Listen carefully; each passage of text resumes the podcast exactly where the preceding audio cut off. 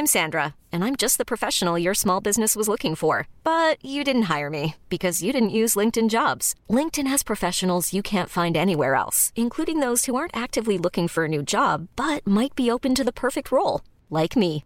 In a given month, over 70% of LinkedIn users don't visit other leading job sites. So if you're not looking on LinkedIn, you'll miss out on great candidates like Sandra. Start hiring professionals like a professional. Post your free job on linkedin.com/achieve slash achieve today. Even on a budget, quality is non-negotiable. That's why Quince is the place to score high-end essentials at 50 to 80% less than similar brands. Get your hands on buttery soft cashmere sweaters from just 60 bucks, Italian leather jackets, and so much more. And the best part about Quince, they exclusively partner with factories committed to safe, ethical, and responsible manufacturing. Elevate your style without the elevated price tag with Quince. Go to quince.com slash upgrade for free shipping and 365-day returns.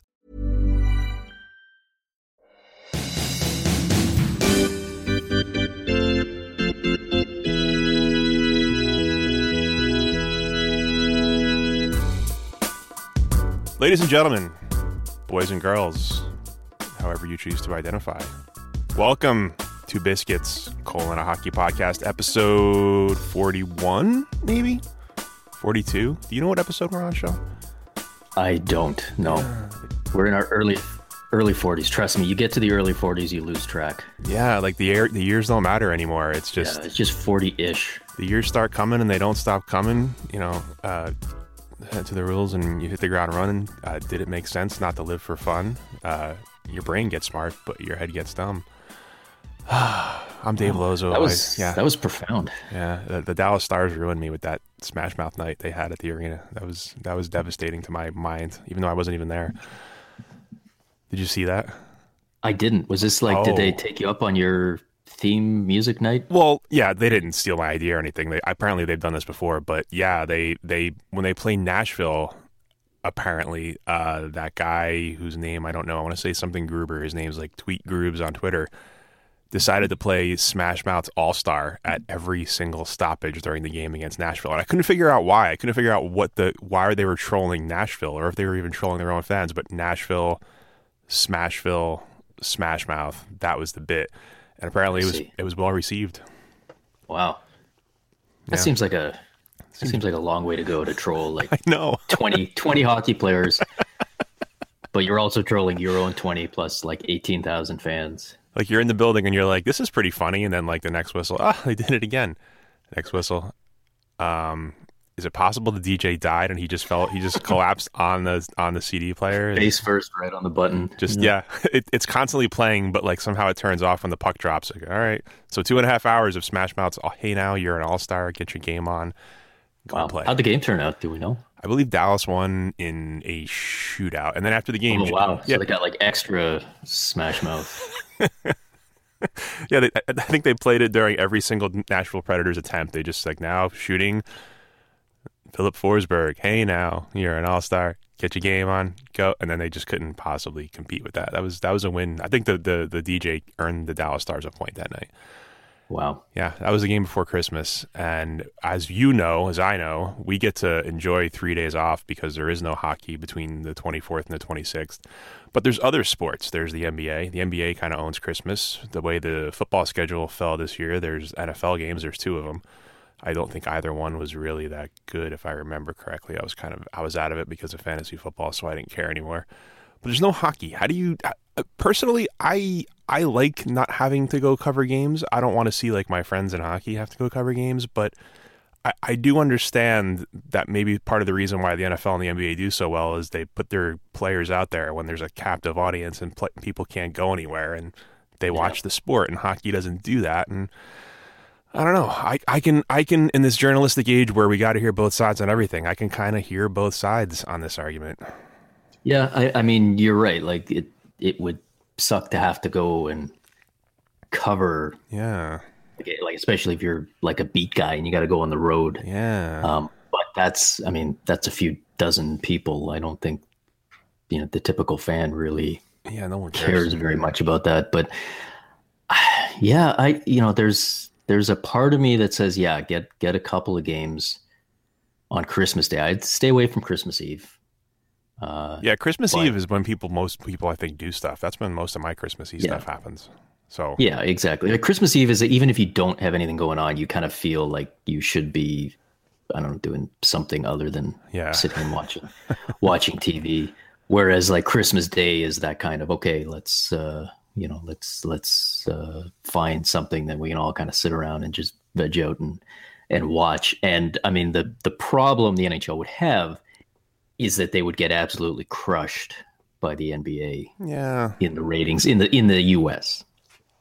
It would just uh, you know so I would but I mean am I I don't know I'm I'm not a big I don't follow the NBA all that much but my understanding is like doesn't the NBA kind of put its real big time marquee games on in the afternoon and then they keep going into the evening but Um. Yeah. I don't know. I mean, I it was it was Sixers Knicks to start the day, and that game was decent to the last like two or three minutes. But then the Warriors played the Cavs in the next game, and I don't remember what else happened that day. I don't know if that's like a strategic thing, like maybe if the best game sometimes is at eight, or maybe it's not. I don't know. But is, is well I mean I think if like everybody uh, knew like sometimes you you don't necessarily know what games are going to be the best ones but everybody would have known Cavs and Warriors was your your marquee game that you could do and I think they put that one at like three o'clock so So would the Like, I just- compromise be like Montreal Toronto? If it's just a, if you feel like America's never going to cut through the NBA, would you just do like a Montreal Toronto game or something? like I, I feel like you could do I feel like you could do an American game in the evening like as as counter programming or whatever I don't think you want to necessarily try to make it a marquee thing because you'll just get stomped. Yeah, but you know throw one out there you, you know and, and then yeah some some canadian I don't, in canada it's, it's kind of weird because we like our thing over the holidays is and, and we'll talk about this in a bit but it's it's the world juniors right? Like which starts on boxing day. And so that's kind of our like everybody gather around the tv and watch hockey holiday tradition and i guess the nhl maybe would would make the point that they have bailed on Christmas, but they have, to some extent, kind of taken ownership of of New Year's Day with the Mhm. Winter Classic. Yeah, I mean, Which- they, they still get crushed by is- college football, though. You know, there's They do, but at least and and you know, and if the NFL, you know, if the Sunday falls on, uh, on on January first, the NHL Yeah. doesn't even try; they just bail and, and do it on the second. So, but you know that that's kind of their their sort of tentpole winter holiday thing. So I don't know, maybe maybe it works out okay. I there's there's part of me like the fan part of me wouldn't mind having a having a game to watch. The writer part of me is perfectly content to Yeah, to get get a few days off. But I could I could see I could see why fans and you know it's probably also not bad for marketing, bro. Right? You wake up Christmas morning. Oh, look at this! I got an envelope from Santa. Oh, we got tickets to the big yeah. There you go. That's another good point too. whoever game, and you know let's yeah, good. You know, hey, little little Johnny is going to the game tonight. So yeah, I don't know. I I think I would be for it as bad as it would be for me potentially and other people. Just I don't know. I heard Yeah. I heard JJ Redick complaining after the the the Sixers game about how he hates having to play on Christmas. He said like the quote was something like, "And for the tenth year in a row, I just want to state that it's unfair that we have to play on Christmas. I want to spend Christmas with my family." And I so loathe the people that say things like when a player, you know, loses or whatever, oh yeah, why don't you go cry into your, you know, fifty two million dollars? Like, yeah, but it's Yeah. more than that. But at the same time, like JJ, man, like you, you do make like 20 million bucks a year. Like there are people that work on Christmas besides athletes. Like there's, you know, the waiters, service industry, airlines, travel people. Like people have to work. Like it's not like the entire world shuts down on Christmas. Like you have to Yeah. work on Christmas. It sucks, but you don't have to work on Christmas nobody- Eve.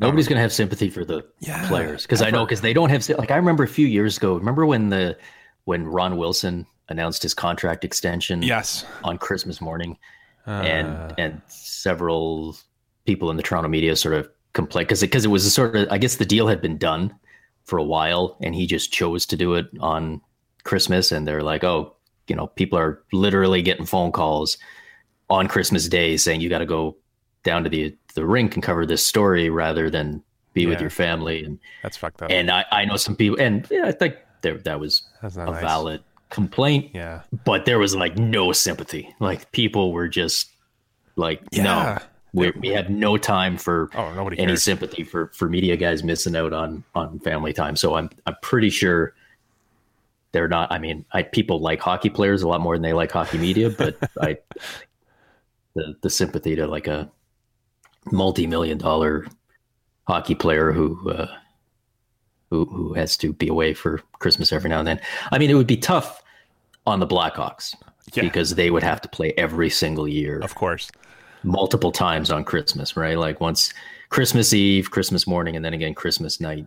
It, it would just be Blackhawk games. The third game would be Blackhawks versus Ice Hogs, just in a charity event that they would they would do somewhere in Illinois, maybe at Soldier Field, and they would just raise money for like the Salvation Army or some sort of Christmassy charity. And Jonathan Toews would be like, "This is a really special day. Um, you know, it's a really good chance to get out here and and, and be with family and friends at the at the rink. It's And the really NHL would be like, let's do a whole let's do a whole Christmas theme marketing campaign around Patrick Kane.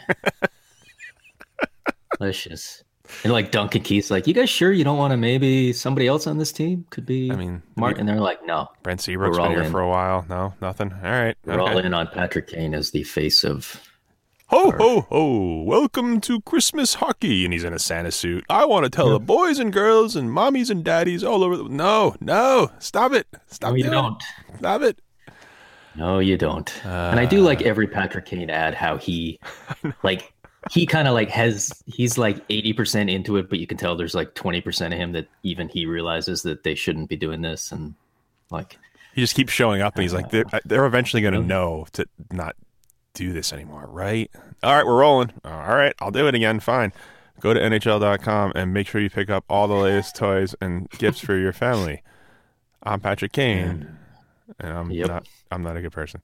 You know, who's a good person, Sean is is is Christopher Letang, as as Pierre McGuire Yes. calls him, or Chris, as the rest of the world calls him. And apparently, this is breaking news to me on the way over here because much the way you weren't aware of the huge news of the Dallas Stars playing Smash Mouth for two and a half hours, I was unaware of this, you know, smaller smaller story about the Penguins potentially trading Chris Letang to solve their problems.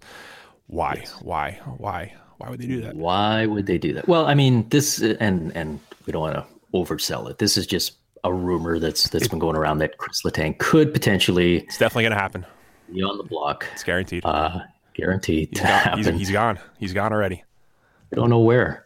The the idea here is that obviously Penguins have won two straight Stanley Cups, uh, but this year, just for whatever reason, like they're not they're, they're not gaining any traction. Like I think we all through the first month, even two months, were kind of like, yeah, it's the Penguins. They're just they're a veteran team. They've figured out how to kind of bide their time, and but they you know we're into almost January, and they're still uh, you know, kind of on the fringe of the wild card race. And I think Jim Rutherford understands that this, you know, we've seen this happen to teams. You know, we saw last year with the Lightning. We we've seen it happen to other teams where good teams just have those years where it just never clicks together, and next thing you know, you've you know you've missed the playoffs.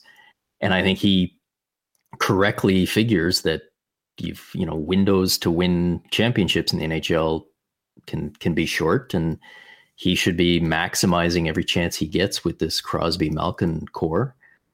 And so the question becomes, what do you do? How do you how do you shake this up and turn it around? And in tra- recent years you trade one of the five or ten best defensemen in hockey for two forwards. That's that's the plan. yeah. I mean, that's you know he's he's made a bunch of like fringe moves. He's made the you know he made a couple of trades right before Michael the holiday freeze. How dare you insult Michael Leighton by calling him a fringe player, my friend? That's Michael Leighton. Show some respect. That is Stanley Cup finalist, Stanley Cup Michael Leighton. finalist Michael Leighton. Uh, so he's done that. He's, I mean, you the the last few times they've been in this situation in Pittsburgh, they fired the coach, and it's worked both times. They fire the coach mid-season and then go on and win the Stanley Cup. But I can't. I mean, you can't possibly even start down that road with a guy who's got two rings in two years. So then it comes down to you know, do you make a bigger trade? And and who? I mean, obviously you're you're never going to move Crosby. You're not going to move Malkin. Kessel would No. maybe be a guy you could move, but that I mean, part of your problem is you don't have enough kind of up front in the top six, top nine forwards. He's your leading scorer. So it's He's- yeah, exactly. And and you know, as we've we've seen what he's done in the playoffs the last two years. So I don't know how you you necessarily make that move.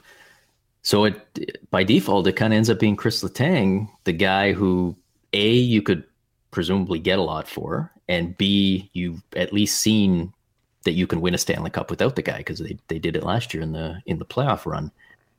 Uh, and I mean, we always hear about how there's just no you, you how many teams say that they need that workhorse clear cut number one defenseman, but we always hear about how you just can't get those guys. You either have one that you drafted and developed, or or you'll you're you're you're stuck because those guys never get traded. Here's a guy that in theory might get traded, and you know who's who's lining up to get him. How much can you get for him? Who's going to uh, you know who's going to make the big move if he was available, or do you look at it through the other lens and say, here's a guy who's been through his career, lots of injuries, medical situations. Mm-hmm. He's got a seven plus yeah. million dollar cap hit for the next, I, I want to say three or I think three or four more years after this. Is you know, is this a guy that you talk yourself out of very quickly if you're a team that's that's looking to add a defenseman potentially? Well, what, would, what do you think they would have to get for it to make sense for the Penguins? They probably need either a really good top six winger or like a center who is normally a top six center that they can put on the third line, plus like a yeah. top four defenseman to replace well, Letang in some way. That's a lot. Like who has the that? rumor that was out there was was that they'd be looking for two top six or top nine forwards. Oh, they wouldn't. They wouldn't maybe, even want maybe a center or wing. Not even a defenseman. You're right. Back? You, you assume they would yeah. want a defenseman back, but but again, you know they they did it last year with without him. What if they um, traded for Ekman-Larsson and like one like youngish Coyotes forward who's about to get like a raise in arbitration or because he's going to be qualified and he's no longer on the entry level deal? Like, what about one of those? Like, do I don't think I think Ekman-Larsson would would have higher trade value than Chris Letang. Really? On his own. Like I don't think oh. you do that oh. trade. Well, he's Ekman-Larsson's a UFA after this year, right? Or next year? I always forget. After next year, he's oh. in that Carlson oh, oh then, Doughty. Yeah, no, then forget it. Yeah, I thought he was a UFA after this year, like a rental. Then you get plus him and a forward, but no, that doesn't make any sense. Yeah, that's a hard man. Like if you're the Penguins and you're making that trade and you want to get better, it feels like it feels like the Penguins are like a married couple and their and their their things are going bad. They're not getting along. The marriage is a disaster, and their idea to fix it is to have a kid. Like that's gonna solve that's gonna solve everything for the Penguins is getting rid of Chris yeah. Letang. That's gonna that's gonna fix the entire. And they're only two points out of the wild card. I mean, there's oh yeah, that's it. Like they one one good week and they're back in. And we should also point out, I, I think the other thing is is Chris Letang is currently hurt, so it's not like the freeze is going to lift and we're going to get a blockbuster trade dropped on us. Yeah. Uh, hmm. But uh, I mean, it's it's interesting because the one you know, and I'm I'm going to kind of do that stereotypical Canadian media thing uh, whenever a big player goes on the trade block. But you look at the Maple Leafs. Of course, you have to. Who, who we've been we've heard for years, right? Need that number one all-purpose defenseman, that Norris caliber guy uh, even shoots right, and and if you follow Mike Babcock, you know that like he's adamant about having the the right mix of right left guys. So when, um, you know, in theory, the Leafs don't just need a number one defenseman; they need a number one right-handed defenseman. Um, they certainly have lots of forward depth that they could uh, that they could move. They've got so many forwards that they've got, you know, the guys like Kasperi Kapanen, who's not even playing because he can't crack the lineup uh, that's that's all clogged up with uh, with top nine forwards. So is what you're saying it is the could be a fit. Letang for Letang for Marner? Is that what you're saying right now on this podcast? Are you breaking the news? Is that, is that I gotta I gotta check. I can't. I it, Marner had briefly replaced Nylander as the guy who was in every trade rumor, but I feel like like Marner had a couple of good games before the deadline, so it might be it yeah. might be back to yeah he scored like five like, goals against stupid scott darling who continues to make me look bad with every appearance. We're at a point now where i'm sitting there going like i see the score of the game and it's like carolina three whoever won in the third period. And i'm like oh i guess cam ward started. Like that's where i'm at now where i just know when scott darling doesn't play. It's so depressing. That's a bad place where yeah. God where you're you're just assuming that cam ward is the guy. Yeah he's so yeah i don't know. I mean what you know what happens if you're the leafs? Is this you know that one of the kind of ongoing subplots for the Leafs the last few years has been like, what do you do with James Van Riemsdyk, who is a free agent at the mm, end of this year? Yeah, that's a good point. You know, that seems yeah. like the sort of guy that the that the Penguins would uh, would you know a, a clear cut top six guy. Hainsey and Van Riemsdyk, huh? That Hainsey kid, I feel like he could fit in. He's a he's a former Penguin legend. Oh man, I'm I'm I'm starting to come around because because I still think the Penguins need a guy. I don't think they have a guy who's like a healthy scratch when when Letang is playing that can just jump in when they once they make yeah. the trade. They traded Dumoulin.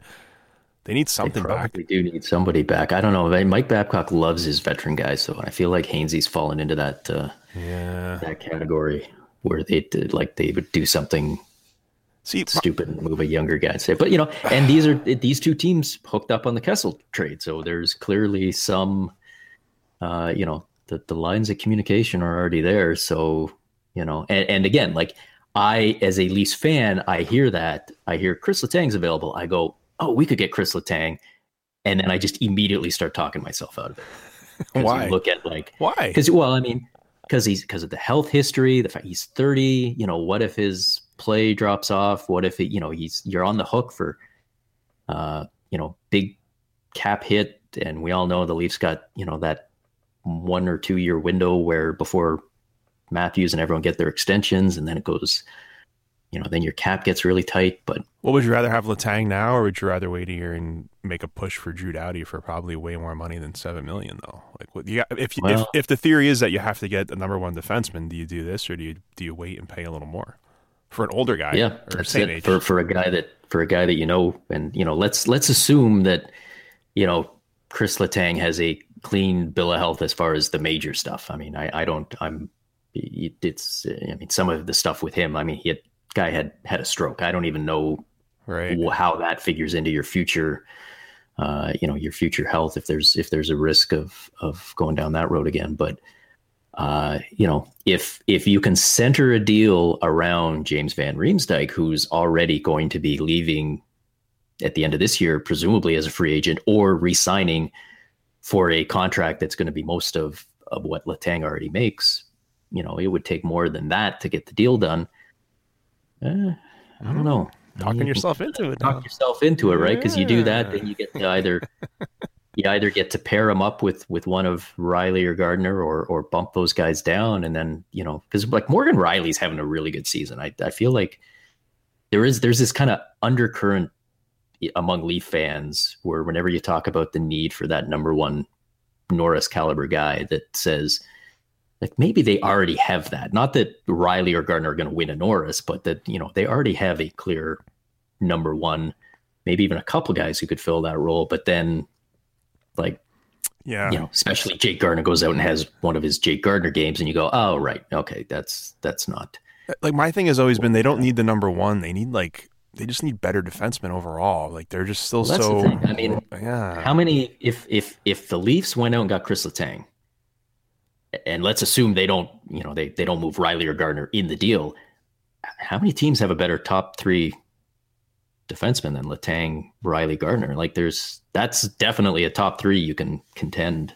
The bottom three is the issue with. when you have Roman Polak out there running around and taking well, penalties. But and... even the bottom three, I mean, you know, I don't know. I, I think we we already if we if Hainsey's in the deal, then okay. But if not, you've got Hainsey, you got you know, Carrick's mm. still okay. Yeah.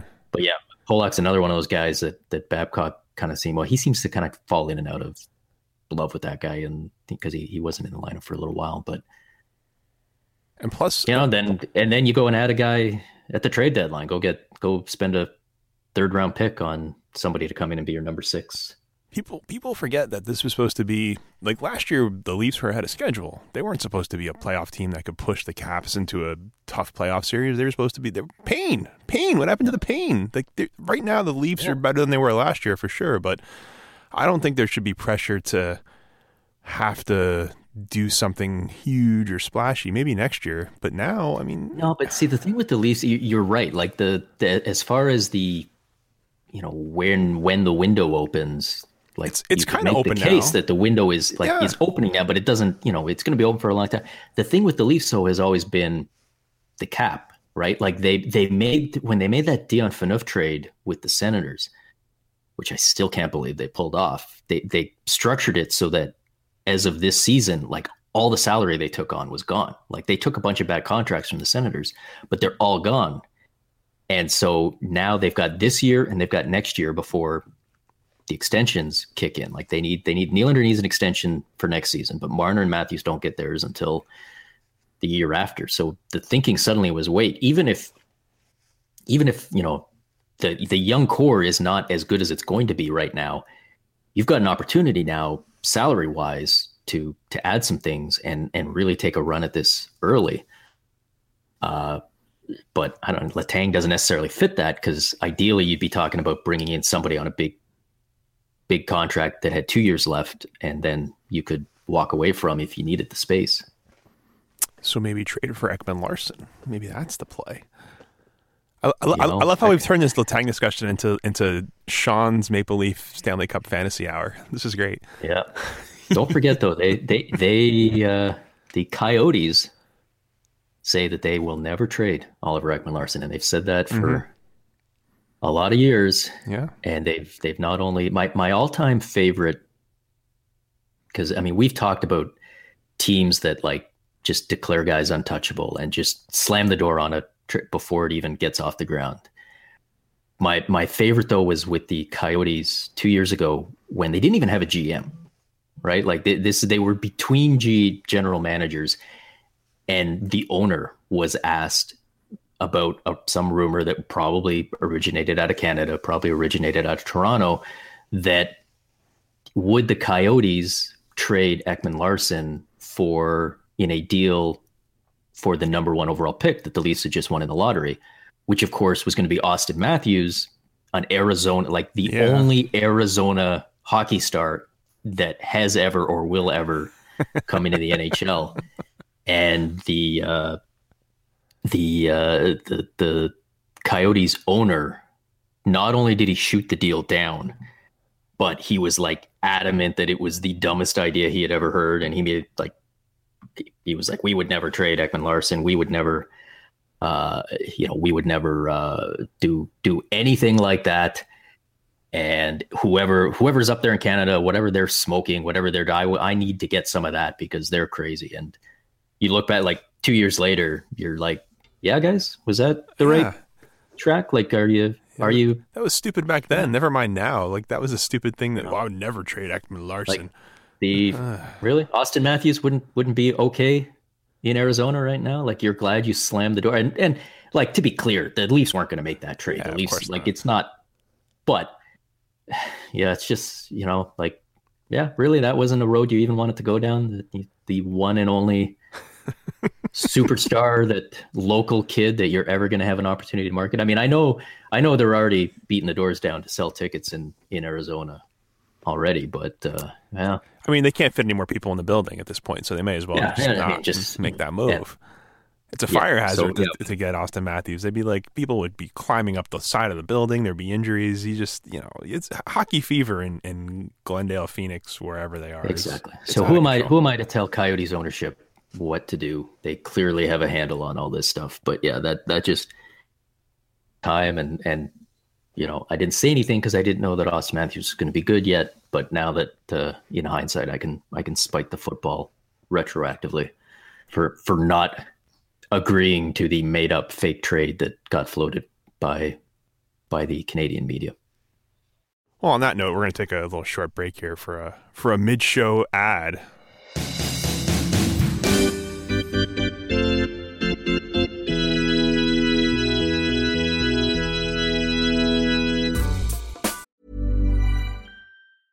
Hiring for your small business? If you're not looking for professionals on LinkedIn, you're looking in the wrong place. That's like looking for your car keys in a fish tank. LinkedIn helps you hire professionals you can't find anywhere else, even those who aren't actively searching for a new job but might be open to the perfect role. In a given month, over 70% of LinkedIn users don't even visit other leading job sites. So start looking in the right place. With LinkedIn, you can hire professionals like a professional. Post your free job on linkedin.com slash achieve today. And we're back.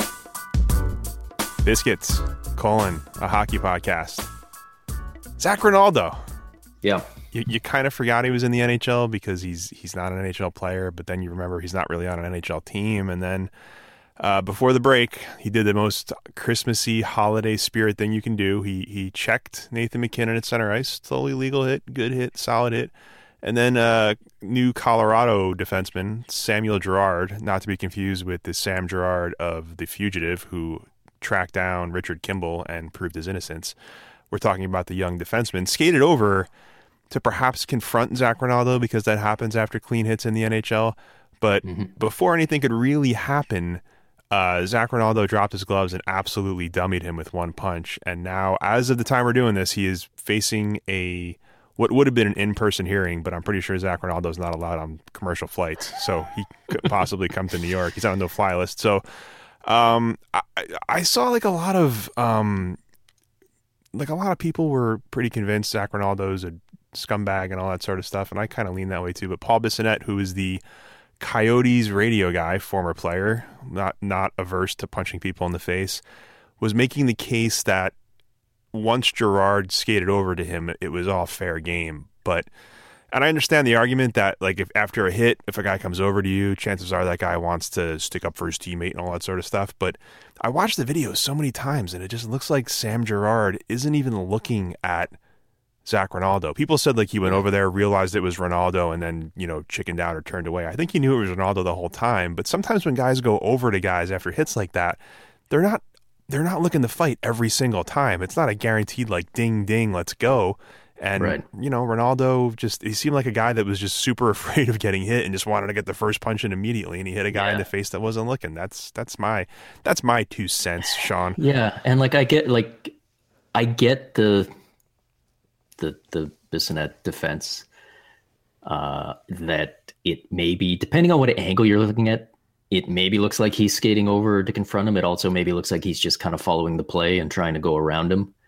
Um, I get why Zac Rinaldo might just assume mm-hmm. that uh, that he's coming after him because again, this is the NHL these days. Every every hit, clean or otherwise, has to draw somebody in. But even if you take the most charitable view of it and you say that he thought Girard was coming to fight him, like, dude, you're you're Zac Rinaldo. You've been right. in dozens of fights in your career. This is Sam Girard coming towards you. Even if he's coming to fight you, let the guy, let the kid get his gloves off. Like, have you just hit their guy? If if someone else is coming to, to, to do the so-called honorable thing and honor the code by sticking up for his teammate, honor the code back by at least letting the kid get his gloves off before you pummel him, which we all know is would be the result of that fight right. 10 times out of 10. Right. You don't need to start throwing sucker punches before the kid can even get his gloves off. Um, you know, if if anything, you know, the code would usually dictate that if it's a total mismatch like that, that you know, you maybe maybe go easy on, maybe land a couple and you know wrestle them down to the ice and say, okay, you know, good try and and head off to the penalty box. You don't just dummy the guy before he's he's even uh, he's not even squared off with him. He, it's, he didn't like bump no. him and then like stare him down and like you know whatever. Yeah. He didn't jump him. He didn't do anything. He just skated past him. Yeah, if you're if you're KOing a guy who still has his gloves on in the NHL, you've screwed up. Unless it was like a, re- it would have to be a really weird set of circumstances. And and then you know on top of that, the fact that this is Zac Rinaldo, This is a guy who's got you know he's he's got a long uh, you know a, a, long track record of suspensions, more more games missed due to suspension than points that he's that he's ever scored in the NHL. he's exactly the kind of player unfortunately for him that if the NHL was looking to send a message and uh, you know, if they were looking for an easy case where you can you can come down hard on a guy, like this is it. It's presented right in front of them, and and like you said, they're doing the hearing. Maybe even right now as we're recording this. Probably by the time people hear this, we'll have heard what the suspension is. But it's you know presumably going to be a big one, uh, at, at least five games because they offered him an in-person hearing, and more likely double digits it's just you know what I, have I've put so much faith in, in John Chayka's ability to build a team, and when he went out and got Zac Rinaldo, I just assumed he saw something in the analytics that that showed he could be a, a top nine player on that on that team. And to, you know what? To just have my heart broken again by a guy who yeah. has not improved the team one iota since he's gotten I, there. It I see that more as you're you're John Chayka. You're the kind of new age analytics guy, or at least that's how you've been presented. You got the old school people, probably some still in the organization, and this is the bone that you throw them. Like, all right, I'm gonna go get a, uh, you know, if I, I, don't even know if I you, you say enforcer anymore, but somebody who who kind of fits that mold. There's your old school player, and uh, yeah, this is this is what you get as a result. What do you think? What's your prediction on the suspension? Um, I don't know. Like I could like like like Biz kind of laid out Rinaldo's defense on the phone call, and I'm trying to imagine what that defense would do in that room with Parros and those guys. Mm-hmm. I'm gonna guess what the NHL will do is give him eight games. I think it should be more, but I'm trying to yeah. guess what they're gonna do. I think it'll be eight because I don't know ten. 10 eh. I think. See, I think it's going to be more. I think it's going to be. I. I would. I'll say 12. Yeah. I'll say 12. And then if they come down 10, we'll both get to be right. But well, technically, I, I like, win I, because you went over. I just want to point out that I win. The oh, we're I win. Right I win. The, we're always doing the prices right. What other oh, rules would we say, use then? I say nine. I revise my 8.1 games. And it's gonna be and it's gonna be six, and we're both gonna lose, and none of us are gonna get the showcase. Blah, blah, blah, uh, I don't know. Like, what, what, what, was the last thing like, he was suspended for? Like, what was the last time he got a thing? I, I should have looked this up ah, before we started doing it. He's, uh, I mean, it was a few years because he wasn't even in the league last year. Uh, he had, I think he had like a, like a, a, check to the head was his last one, and he got like five so, games. So technically, he's not a repeat offender in their eyes, right? That's how it works. Well, but you got to remember, like the way it works is repeat offender. Like it counts, but it doesn't. Only it a repeat offender, you know, as defined by the CBA, where it's like I think 18 months. That only applies to how they handle the the fines, like whether you miss only the game checks or whether you miss the days in between, and and that. As far as how they judge him, they're allowed to consider his whole history. Like they don't they they don't have to go in and pretend that they don't know that he's been suspended a bunch of times. They're they're allowed to do that. It just mm. he he won't be considered a repeat offender by the letter of the CBA if if he doesn't fall within the 18 months. But they're still allowed to say, "Dude, you've you know you, have been down this road before, and we've you know we've we've seen you here before." Um, I don't th- like. I don't think it's going to be like a Raffi Torres situation, which some people seem to think this is going to be one of these like just you know suspend him the rest of the season, send the really big message like.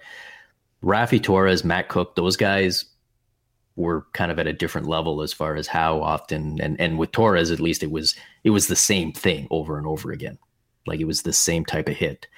And they eventually just, you know, for all intents and purposes, basically kicked him out of the league. And and I don't think Rinaldo's at that stage, but you know, I think whether you know wh- whether it's it's a good or a bad thing, we all know that when when you see a star player do something in this league that might normally warrant a, a suspension, a lot of times it doesn't come down that way or it comes down being less than you would think because they're they're a star and it's hard to suspend a star player.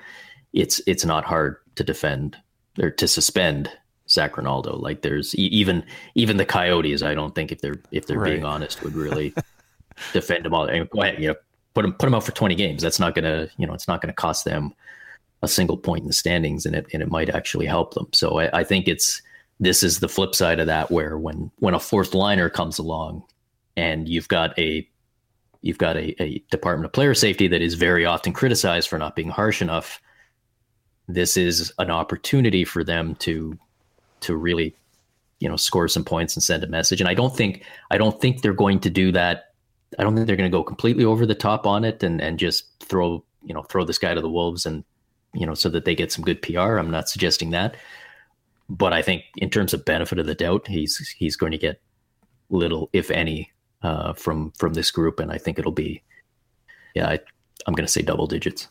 I just think Girard's not seriously hurt, right? So that they'll that'll they'll use that. Yeah. They'll use that. Plus, that is part of it. And plus, like I, I feel like when player safety has, um, like the Radko Gudas thing, where he's clearly trying to decapitate um, Mathieu Perreault, and they side with the whole, well, he was just trying to bring his stick down on top of his stick, and it just blah blah. Like I feel like the player safety looks for ways out of suspending guys for longer than they should, and I just I feel like that Mm-hmm.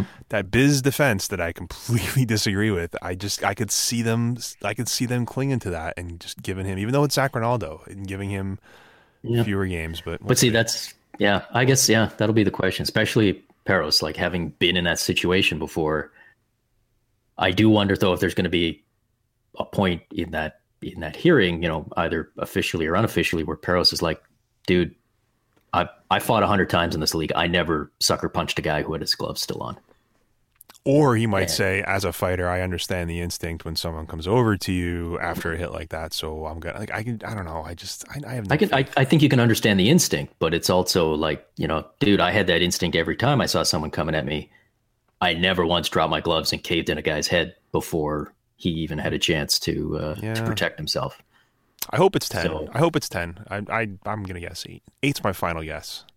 All right. I'm gonna win. I'll, I'll I'll stick with my 12 and I'll uh, even even under Price is Right rules, I uh, I still feel like uh, I could I could come out okay. All right.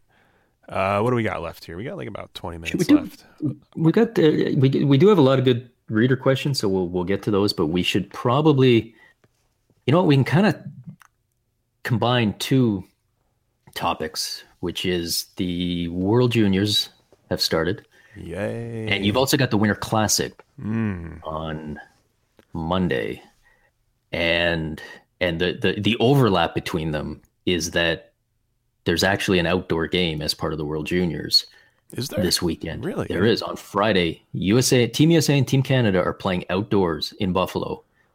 Uh, Oh, that's and, cool. and I got to be honest, I'm looking forward to that outdoor game more than I'm looking forward to Monday's game, which also features Buffalo in in, in the Sabres. Sabres against the Rangers, and I, to give you an idea how excited I am for this outdoor game. Up until a few weeks ago, I thought this game was in Buffalo. What? Wait, the Ranger game? Yeah, Like the Rangers And- are ever going to play play an outdoor game? That's that's not. Well, I guess they. Well, I mean, in my defense, never mind. The, the Buffalo Sabres are the home team I know. in this game because of, because of the whole Madison Square Garden's lease technicality, where the Rangers can play outdoor games in New York, but they always have to be Yeah, like technically listed. Devils and the Devils and Islanders games were both the same exact way. They were they were Yeah, played as Yankee Stadium, Yankee Stadium, but the Rangers are the away team. So um, I don't know. I wonder, like, I wonder, is it a thing that they always have to play like other New York State teams? Like, are they just going inching further and further away? Are we going to get to a point where it's like Rangers against Kings and it's a and it's the a Kings Kings home game. team? Like, yeah. but but uh, yeah, we've got uh, I don't know, like. I don't know if it's outdoor game fatigue. I don't know if it's the fact that the Sabres are just not good this year, or if it's the fact that the Rangers are only marginally good. But I, I can't remember a winter classic where I, I was I had this little excitement for it. I I live here and I completely forgot until yesterday until um someone in the Rangers PR department sends out um like emails about Ranger schedule for the week, you know, upcoming game previews, and they sent out a Winter Classic schedule of events when all this stuff's going to happen, and I was like, oh right, right, the outdoor game. I forgot about that. I I, I mm-hmm. I didn't really realize. And like one of the first things is like a, a, a photo op with like an NHL content vice president or something. It's like, yeah, that's what I want to go to the. That's what I want to go to Queens for. I love those lists. I love how there's always somebody planting a tree somewhere too. There's always like Jack Eichel come and like pick up a shovel and pose for a photo where they plant a tree as some sort of green It's symbolic. initiative. Oh yeah, the green mean, I initiative. guess- yeah. I mean, and it'll be interesting to see how it does ratings wise. I mean, it'll it'll do great in Buffalo. Buffalo is still one of the best TV markets in the states. I know people think of Buffalo as like a smaller market, and in terms of population, it is. But TV wise, like that's why the Sabres, even when they're bad, are always on NBC, and and because they're they're pretty much guaranteed to do good ratings. But uh, I just, I mean, part of me it just feels like. And I know they plan these things out in advance, but it, it just it's it's like too soon to put the Sabres back in the spotlight. I, I feel like if they had waited another year or two, they would have had the potential to to do a bigger like I I mean a Leaf Sabres outdoor game in Buffalo would be amazing because Leaf Leaf fans would flood the border like they did in Detroit, and that that rivalry in a couple years when both teams are good is going to be phenomenal because the two fan bases hate it. Like it's a great underrated rivalry. Um, and you know if, if you wait a couple years, but I don't know, maybe we've been waiting a couple years in the Sabres so long, maybe they should figure they need to pull the trigger now. But uh, I don't know. I don't. I don't sense a ton of buzz on this one. Let's just put it that way. Yeah, I, I, I remember people were saying that about the Caps Blackhawks one, and I didn't get it. And then I then the ratings were the lowest ratings of any Winter Classic ever. But yeah. here's here are the here are the bowl games that that the Winter Classic's up against. Monday, January first at noon, you have unranked Michigan playing South Carolina. Twelve thirty, the Outback Bowl. Or no, that was the Outback Bowl. This is the Chick Fil A Peach Bowl. You have undefeated 12th ranked Central Florida against 7th ranked Auburn, the team that may have been screwed out of the, uh, well, I guess maybe Ohio State was screwed more, but whatever, who cares?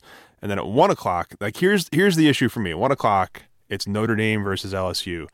And the Rangers have gotten better since the start of the season, so it's not as though it's these two bum teams playing. The Rangers are playing pretty good the last month plus, two months probably. But there are people who live here they're all white dudes. They all have the last name of like McCormick or Riley. They didn't go to Notre Dame, but they they love the crap out of Notre Dame, Sean. And mm-hmm. I don't know what's going to take precedence with those people and in their homes with their TVs is the the guy who likes to pretend he went to Notre Dame watching the Notre Dame bowl game at one o'clock or a crummy Rangers Sabres game, which is probably going to go to intermission right when the Notre Dame game is starting. I, I wonder mm-hmm. how that's going to work, but what, what well, and the other thing is, like, this is the Winter Classic, right? This is supposed to be the one time that the NHL isn't just worried about local ratings.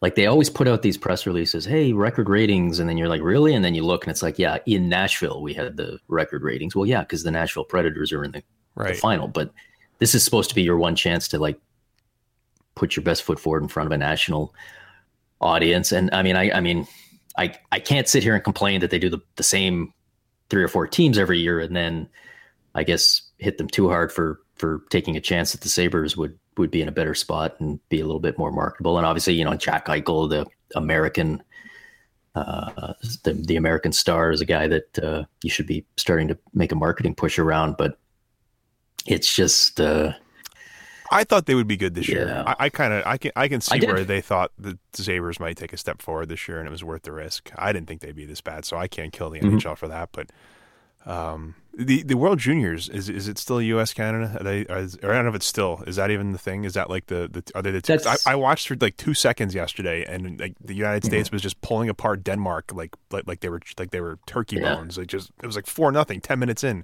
I don't know how anybody watches yeah. the tournament. I don't get it. It's well, I mean, it's that, that's the thing, right? It's oh. it's like there's there's six good teams that could conceivably win, and and even that's kind of maybe stretching it, and then the tournament's bigger than that. So you always start off with like the teams get a few quote unquote easy games and uh, Great and Danes, then, more like bad yeah. Danes. yeah, so U.S. and Canada are are probably the co-favorites, but there's there's a, I mean Russia could win, uh, Sweden could win, uh, so it's it's it, it's it is a uh, it's it's a tournament that's it's definitely you know more suspense around who's going to win than uh, the Olympics or the the World Cup these days, where where Canada doesn't uh, doesn't dominate to quite the same extent, and the fact that the game's in Buffalo, they're they're obviously like this.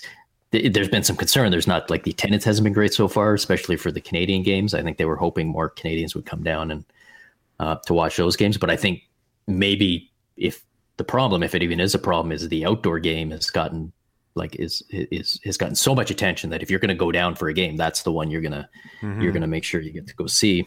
Uh, yeah. So yeah. Anyways, I, I'm I'm I'm more excited for the the, the Friday World Junior out there because they've never done anything remotely like this, and and you know it is it's a game that that actually counts in the standings, and it's USA and Canada, so it basically decides who wins the group and who gets the easier path, and they can still play in the gold medal game down the road, but it's a it's a big meaningful game. I mean, it's probably a more meaningful game than oh yeah than sure. the Sabres and Rangers is. So I'm I'm sort of uh, I'm I'm more interested in in seeing that one. Do you want to? Do you want to? Do you want me to like become super hardcore into the WJC just so we can have arguments on the podcast that people will like talk about and tweet about? Like, I'll be super pro US. I'll be like, Canada sucks. I I love Riley Ouellette. He's awesome. or yeah, something. We, should do. We'll do that for well. But this time next week, I'll I'll know whether this is one of the years where Canada's good or not because that determines how much all Canadians care about the tournament. So yeah, we'll we'll check back by right. by next week. We'll be able to know whether we need to to argue too much and and whether I need to come prepared with a list of Canadian eligible Canadian players who are currently in the NHL that would clearly be on the team and we would clearly be winning the gold medal if it wasn't for if Skyler NHL. If Skyler and Riley and Wake weren't hurt, Canada would have won. Yeah. They got hurt in their if WHL games we had hmm. all of our best kales, we would be kales. we would be. I think we've got a defense pairing that's like both guys are named Kale, but it's spelled differently. So it's that's that's very Canadian hockey right there. Wait, it's A L E and what's the other one? A I L. I think one's a C and one's a K. Oh my god. Dave, Dave and Sean. I see. I, I bring this up once in a while, but like Dave and Sean are like Jebediah to like young people back when you know what I mean. Like like we have the old people yeah. names now. Like no one's named Dave anymore. I have like the most biblical yeah. common name ever, and no one under the age of forty has my name anymore. God, that's Kale. right. You gotta make way for the Cadens and the Jadens and Haydens. Is my daughter Hayden, my son Caden, my other son Jaden, and my other son Jaden spelled differently than the other Jaden. If you're Canadian, like if you're from especially Western Canada, you can hear that difference and you'd be like, oh no, I got it. Jaden with a soft G. No, I heard. All right, you want to you want to do the reader? Want to do the reader question? See if we got any Jadens in here. Let's any Cadens. Yeah, let's see if anyone we just accidentally insulted. Um, this question is from Jaden. No, uh, let's see. What, what? There was a good question about Gary Bettman. I think someone deleted it. I was, I, you know, I always prepare these, and then people people delete when I go back to the biscuits account. I'm like, "Where's that good question?" And then they delete it. What was it? Because there's a couple here. Be- I have one from Gary Be- Bearded Wilson, uh, who goes by Man in the Beard. This guy is very much committed to the beard. He wants people to know he's got a beard. But his question's good. If all pro hockey were to adopt one set of rules, which would you prefer, NHL or international? I'd like international. I think. I think I like if, if we're assuming. So is there one completely standard set of international rules? Like, well, I mean, it's I feel if, like there's some. If it's like Olympic, so what do you get? So you get wider, wider rinks, wider rinks, no trapezoid, three, two, one point system. No trapezoid. I know. I, I, I, know the studies say that wider rink doesn't necessarily it, lead to more scoring, but it doesn't. It doesn't. Like yeah. European people, people look at the Olympics and they're like, "Look at all the extra space." Yeah, look at watch regular European pro hockey. It's it's if anything, it's even worse. It it the defense is terrible. So that that wouldn't wouldn't help. But yeah, the, see the one problem if we're actually doing international rules, we're going to get shootouts in the playoffs. So to uh, me, that's uh. that's a non-starter. You got to go NHL. Just I'll take I'll take hundred trapezoids over a so, shootout in the playoffs. But it's not hundred trapezoids. Hundred trapezoids would be too many. There's nobody, nobody touching the puck in certain zones. Yeah, he's got to triangulate every single. Wait a second, Jimmy, you're a that, forward. Come back here and touch the puck. I can't do it. No, no, no, no. Technically, right defenseman can touch it, but not. All right, so I guess uh, yeah, maybe you're well. If the shootout all right, if you get rid of that, if because if the shootout's only for the championship game, right? Like if it's a best of three and you go to overtime and well, two, it, you never know. That's the weird. Every international tournament, like it goes to, and then you got to just wait and find out, like what's are they going to keep playing hockey? You got to like. There's that moment at the end of the third period where you, you watch the players to see if they're leaving. Because if they're leaving, that means you get 20 minutes of overtime, and if they're sticking around, it means you get a shorter overtime or or right to the shootout. And um, but yeah, they they do they have shootouts in in playoff games, and that's that's a no that's a no go. Okay, this question has basically been asked by like three people in various ways, so I'll just throw it out there and not really credit it to anybody.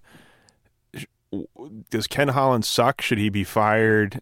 And should the Red Wings trade Petr Mrazek for a pick to to get the yeah the, the people people really you know what's the, on, on, my other podcast that you know I know you love to talk about. No one asks us no one asks us anything about Ken Holland. Like this is the Ken Holland hate yeah. podcast.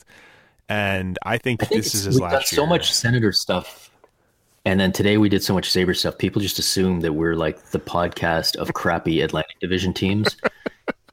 so Detroit fans are like, "I'm in. He's, I've found my people." There's no lightning talk on this pot. No, never, never. God, No. Why would we do that? Why would we waste your time? No, th- like, yeah. Well, I mean, somebody sent in a question where they said, "Here, yeah, the Noid." The Noid. Yeah, yeah, the Noid. Oh, the Noid, sixty nine four twenty. Is this you, Dave?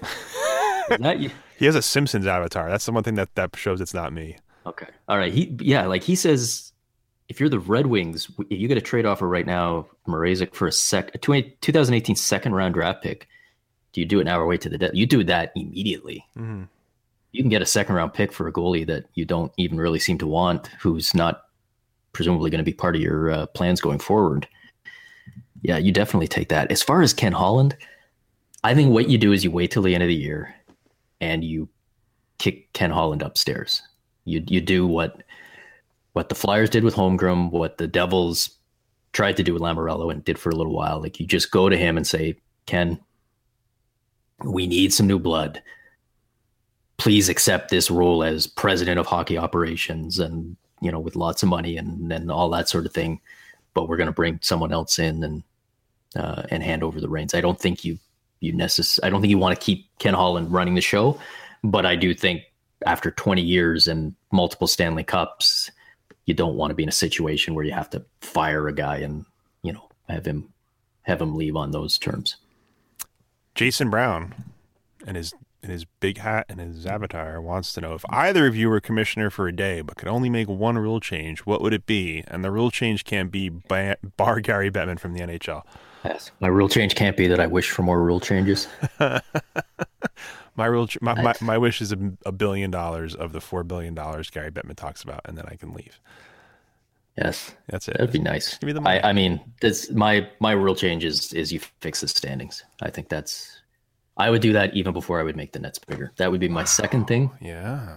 but I would I would fix this like it the standings are so stupid and so indefensible right now and have such a crappy impact on how games are played, especially down the stretch when you should be putting your most exciting product on the table. Um yeah, I, I would I would fix the standings and I know there's people out there going, yeah, but parity fixing the standings would have no impact on parity whatsoever. Getting rid of the loser point, going three, two, one, or whatever you want to do would have no impact at all on the actual parity. The parity is caused by the salary cap. It's not caused by the standings. Mm-hmm. Preach. Brian Burke is lying to you when he says teams are going to be out of the playoffs by December. December. Um, it's uh, yeah, I, and and Ah. fans are smart enough to understand that if you went to a three two one system, that you know if you were now you know now you're going to be nine points back instead of six points back. Like I, people aren't going to go, oh nine points, oh, we're definitely out, and I'm not know, going to the games. understand that. I'm not going to pay Yeah. for tickets anymore. They'll still go. So my- fix the standings, number one, then make the nets bigger, number two, if if I get a second uh, second option, uh, and then from there. And uh, I'll close it out by saying, get rid of offside. I hate offside. Uh, There's too many whistles altogether. all together. You can you can you can drift back, and you can you can you could set up a screen on the goaltender on a slap shot from inside your own zone if you wanted to. That's I, it, and it's, it's not so much for the free flowing portion of the game. It's just there are too many whistles, man. Like there like there's too many stoppages during the course of a game that needs to be needs to have flow and needs Yes. to have rhythm. It's just too much, Yeah. man. See, the only th- the thing I would miss about offsides is like I'm like my my old school hockey brain. Whenever someone suggests that, like I immediately go, "No, we need offsides," and then I can't really think of reasons why. I don't. It's just been I- there I- forever. That's all it is. I my only thing is what I would miss is not the offsides on the way in, but I like the the idea of the team trying to clear the puck out. You know, the idea that if they can get it out over the blue line, then you got to circle back. So I wonder if there's some way that you could You can like do no offsides on the entry, but then once the puck comes out, you've got to clear, and then you can come back in once you've cleared without waiting for the puck. Um, but I just, you know, the the the guy blocking a shot and then diving to knock the puck out over the blue line, so that you know, like I I like that element of it. Um, I, I could do certainly without the skate being a millimeter in the air on the way in. Like it's just like the, like that. Like it's it's one of those things the NHL does where they have like th- this could be a thing they do because they have the shootout. Everybody hates the shootout. Do they get rid of the shootout? No, they just give you three on three instead. But you want to just get rid of the shootout then? No, no, no, no, no, no. You gotta, we gotta, we gotta, we gotta do. All right, fine. We'll leave the stupid thing there. Maybe these offside reviews will open the NHL's eyes to the premise that offside is pointless and dumb, and we can get rid of it. And if we get rid of offside, we can get rid of offside reviews, and that's less. That again, that's more things that aren't going to be s- slowed down. It's, I, I just, I just hate mm-hmm. stoppages in the games. I just hate it. It drives me insane. But like, there's nothing worse than when you're at a game and you see a guy getting ready to crank up a shot, and you know the defenseman's going to put his stick in the lane and the puck's going to go in the netting, and you just immediately look down at your computer and you're like, "Here's another 30 seconds to wait around for a line change and all this stuff." It's just there needs to be mm-hmm. less of that. So one offside, two play the puck off the netting, and then this way your whistles are icing, puck in the bench, puck out of play where the netting isn't there, and you know covering the puck. Just just keep the Speed, game going. speed it along. Yeah, You know, another rule that somebody I heard suggest once that has kind of grown on me over time because it sounds it sounds bizarre when you first say it, but somebody once suggested no no line changes in between whistles. All line changes only on the fly. So you know you you just Oh. there's a there's a you know goalie makes the save, great, get the puck and let's go. Like we don't stand around with guys going off and on. You got to make your changes, and and if you did that, you'd have to like you'd probably have to go to like three timeouts and you know get, for situations where the, the players were exhausted and the you know you you'd, you'd have to do something. But for the most part you just you know keep the game going man. Like let's and you know obviously you'd have commercial breaks still but uh you know rather than the referee standing there with his hand up while guys make their way on and off just keep playing. Just keep going that's interesting. see you had the same reaction i did right at first you're like what and then it's like Well, no, when you first said it, I. I, I had it backwards in my mind where you it was the other way around, and I'm just like, Oh, wait, how, no. I was like, how do they get off the? Wait, no, that doesn't make. Oh, See, that would be fun. Oh, you just got to like, you know, that that would be your red zone moment for, you know, we have a 12 minute shift going on in, in Drew, Drew, Calgary. Drew Doughty is vomiting at center ice. He has skated for seven straight minutes, and he's Mark not getting up. is making a move for the puck. He is going to attempt to. No, he's down. He's down again. And the goalies are just standing there like, what do you, what do you guys? I, I do this for 60 minutes every night. Why are you guys all tired? Come on, get up, get up. All right. Well, I believe we have run our course for this episode, whatever number it is. We'll say 41. I'm going to guess 41 and hope that's right at the end. Uh, thanks for the reading. Thanks for the listening. Uh, hit us up at Vice Biscuits if you want to interact, if you want to ask us some questions. Go to the iTunes, rate us really highly, and um, read our stuff. Me and Sean have done a best of 2017 that will definitely be up by the time you hear this. It's got it's got some It's to be on Vice on Vice. Sports. We picked the, what did we do? 20? 20 best and worst. Well, 10 and 10 action. Oh, did So we did we did we sign our names to each thing? I just realized that when I sent it I in. did. I put your I put your Oh, name on thanks. things. Sorry to give you that stupid work to do. I just realized as we were talking right now. I'm like, wait, how does anyone going to know if I'm making the joke or if you? So yeah, check that out, and uh, we'll be back next week after the New Year. So go out, get drunk, don't drive home, uh, have a good time, and uh, I guess we'll see you then. Yeah, enjoy the Winter Classic, and uh, we'll be back next week. Go USA. Go Canada.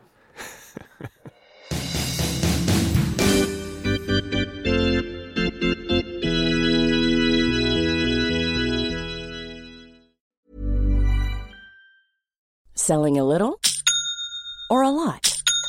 Shopify helps you do your thing however you cha-ching. Shopify is the global commerce platform that helps you sell at every stage of your business. From the launch your online shop stage to the first real life store stage, all the way to the did we just hit a million orders stage. Shopify is there to help you grow. Shopify helps you turn browsers into buyers with the internet's best converting checkout. 36% better on average compared to other leading commerce platforms because businesses that grow grow with Shopify. Get a $1 per month trial period at shopify.com/work. shopify.com/work. when it comes to your finances, you think you've done it all. You've saved, you've researched, and you've invested all that you can. Now it's time to take those investments to the next level by using the brand behind every great investor, Yahoo Finance. As America's number one finance destination, Yahoo Finance has everything you need, whether you're a seasoned trader or just dipping your toes into the market. Join the millions of investors who trust Yahoo Finance to guide them on their financial journey. For comprehensive financial news and analysis, visit yahoofinance.com, the number one financial destination, yahoofinance.com.